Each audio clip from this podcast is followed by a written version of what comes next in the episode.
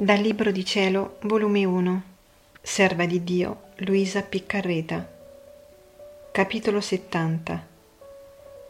Signore, mi accuso innanzi alla vostra presenza che ho peccato di superbia.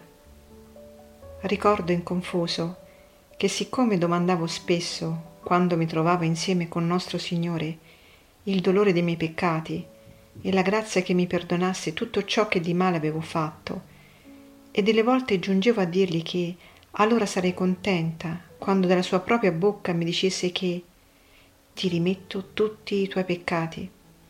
E Gesù benedetto, che niente sa negare, quando è per nostro bene, una mattina vi si fece vedere e mi disse questa volta voglio fare io stesso l'uffizio di confessore e tu confesserai a me tutte le tue colpe e nell'atto che ciò farai ti farò comprendere uno per uno i dolori che hai dato al mio cuore nell'offendermi, acciò che, comprendendo tu, per quanto può una creatura, che cosa è il peccato, prendi risoluzione che piuttosto morire che offendermi.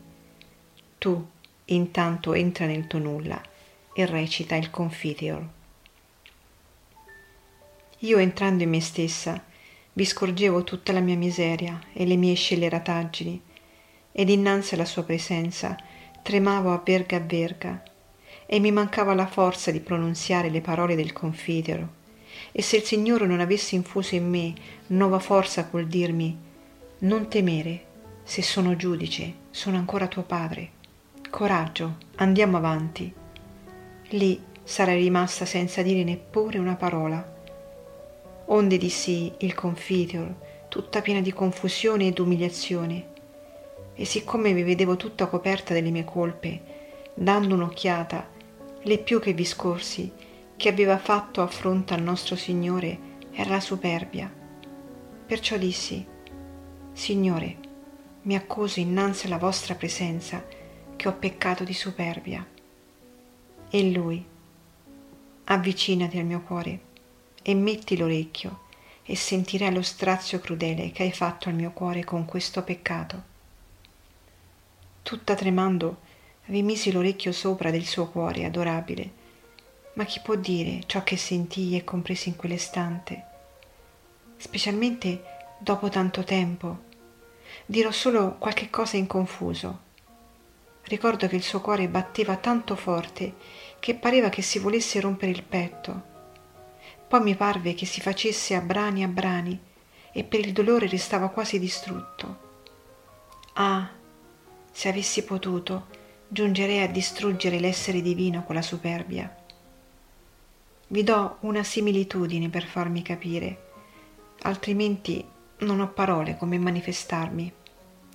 Immaginate un re, ai piedi di detto re un verme, che sollevandosi e gonfiandosi si incomincia a credere qualche cosa e che giunge a tale audacia che sollevandosi a poco a poco giunge alla testa del re e gli vuol togliere la corona per mettersela sopra della sua testa. Poi lo spoglia delle sue vestimenta regali, dopo lo caccia dal trono ed infine cerca d'ucciderlo. Ma quello che è più di questo verme, che lui stesso non conosce il suo essere, tanto si illude e che per disfare lui non ci vuole altro che il re se lo metta sotto dei piedi e lo schiacci e così finisce i suoi giorni. Cosa in vero che muova sdegno ed a compassione ed insieme ridicolaggine l'orgoglio di questo verme, se ciò si potesse fare. Tale mi vedevo io innanzi a Dio, cosa che mi riempì di tale confusione e dolore che mi sentivo rinnovare nel mio cuore lo strazio che soffriva il benedetto Gesù. Dopo ciò mi lasciò ed io mi sentivo tal pena e comprendevo tanto brutto questo peccato di superbia che è impossibile descriverlo. Quando ebbi ruminato ben bene tutto ciò in me stessa, il mio buon Gesù ritornò e mi disse che seguitassi la confessione delle mie colpe. Ed io, tutta tremando, seguitai a fare l'accusa dei pensieri, parole, opere, cause ed omissioni. e quando mi vedeva che non potevo seguitare a fare la confessione, per la pena che sentivo di averlo tanto offeso, perché avevo una chiarezza sì viva innanzi a quel sol divino, specialmente che vi scorgevo la piccolezza, la nullità dell'essere mio, e restavo stupita come avevo avuto tanto ardire, da dove avevo preso quel coraggio d'offendere un Dio sì buono, che nell'atto stesso che l'offendevo lui mi assisteva, mi conservava, mi alimentava, e se ci aveva qualche rancore con me, era il peccato che facevo, che odiava sommamente, che a me mi amava immensamente, mi scusava innanzi alla divina giustizia, e tutto s'occupava per togliere quel muro di divisione che aveva prodotto il peccato tra l'anima e Dio. Oh, se tutti potessero vedere chi è Dio e chi è l'anima nell'atto che si pecca, tutti morrebbero di dolore e credo che il peccato verrebbe ad essere esiliato dalla terra. Quindi, quando Gesù benedetto vedeva che per la pena non ne potevo più, si ritirava e mi lasciava ben ben farmi comprendere il male che avevo fatto. E dopo ritornava di nuovo e continuavo l'accusa delle mie colpe. Ma chi può dire tutto ciò che compresi e spiegare uno per uno i diversi affronti ed i speciali dolori che con le mie colpe avevo recato al nostro Signore?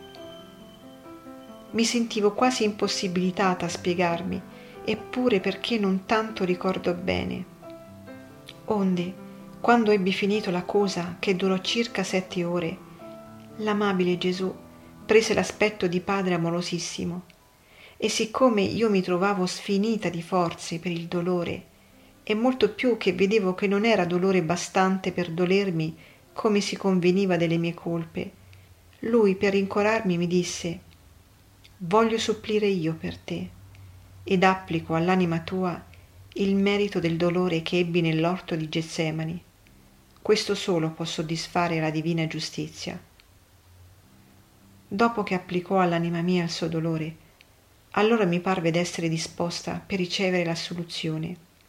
Tutta umiliata e confusa com'ero, e prostrata ai piedi del buon Padre Gesù, coi raggi che tramandava nella mia mente, cercavo d'eccitarmi maggiormente al dolore col dire sebbene non ricordo tutto. Grande, sommo è stato il male che ho fatto verso di voi. Queste potenze mie questi sensi del corpo dovevano essere tante lingue come lodarvi.